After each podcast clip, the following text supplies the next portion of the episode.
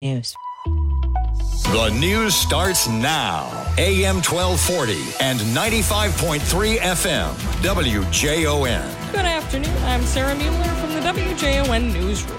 At 431, it's 42 degrees. We've got to look at your full WJON weatherology forecast coming up after the news. The news this hour is brought to you by Forever Young 2. Take extra care when burning vegetation or using machinery this spring. Experts say the wildfire season has arrived early due to a lack of snow cover.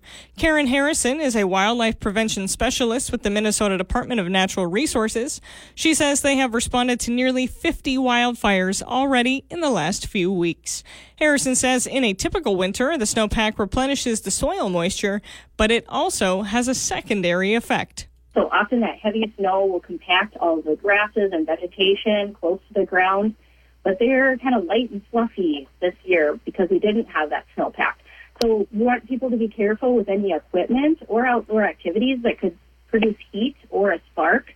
Things like chainsaw, mower, hitting a rock could easily start a wildfire in those dry grasses.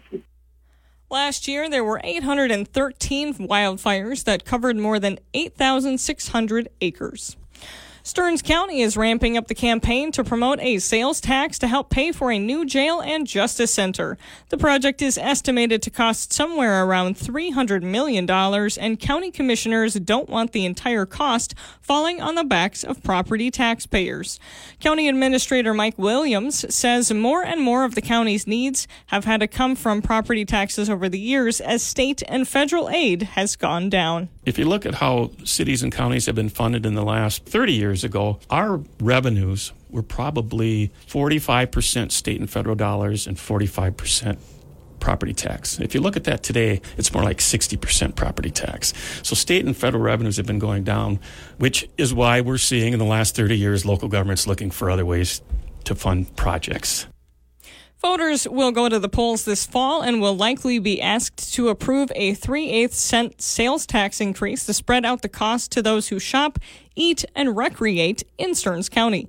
In the meantime, the county will be deciding where the campus will be located, what the design will look like, and what the total cost will be. The pork industry in Minnesota is growing, but fewer growers are actively raising hogs. The newly released Census of American Agriculture shows the number of hogs and pigs in Minnesota has grown by almost 500,000 since 2017, but there were about 300 fewer hog farmers in the state. The census estimates that 2,900 farms in Minnesota raised more than 8.8 million hogs in 2022. More than 890 farms in Minnesota reported having 1 to 24 pigs on the farm, the largest reporting segment, but there are 419 farms reporting a herd of more than 5,000 hogs. The National Pork Producers Council estimates the hog industry contributes more than $12 billion in direct, indirect, and induced sales into Minnesota's economy.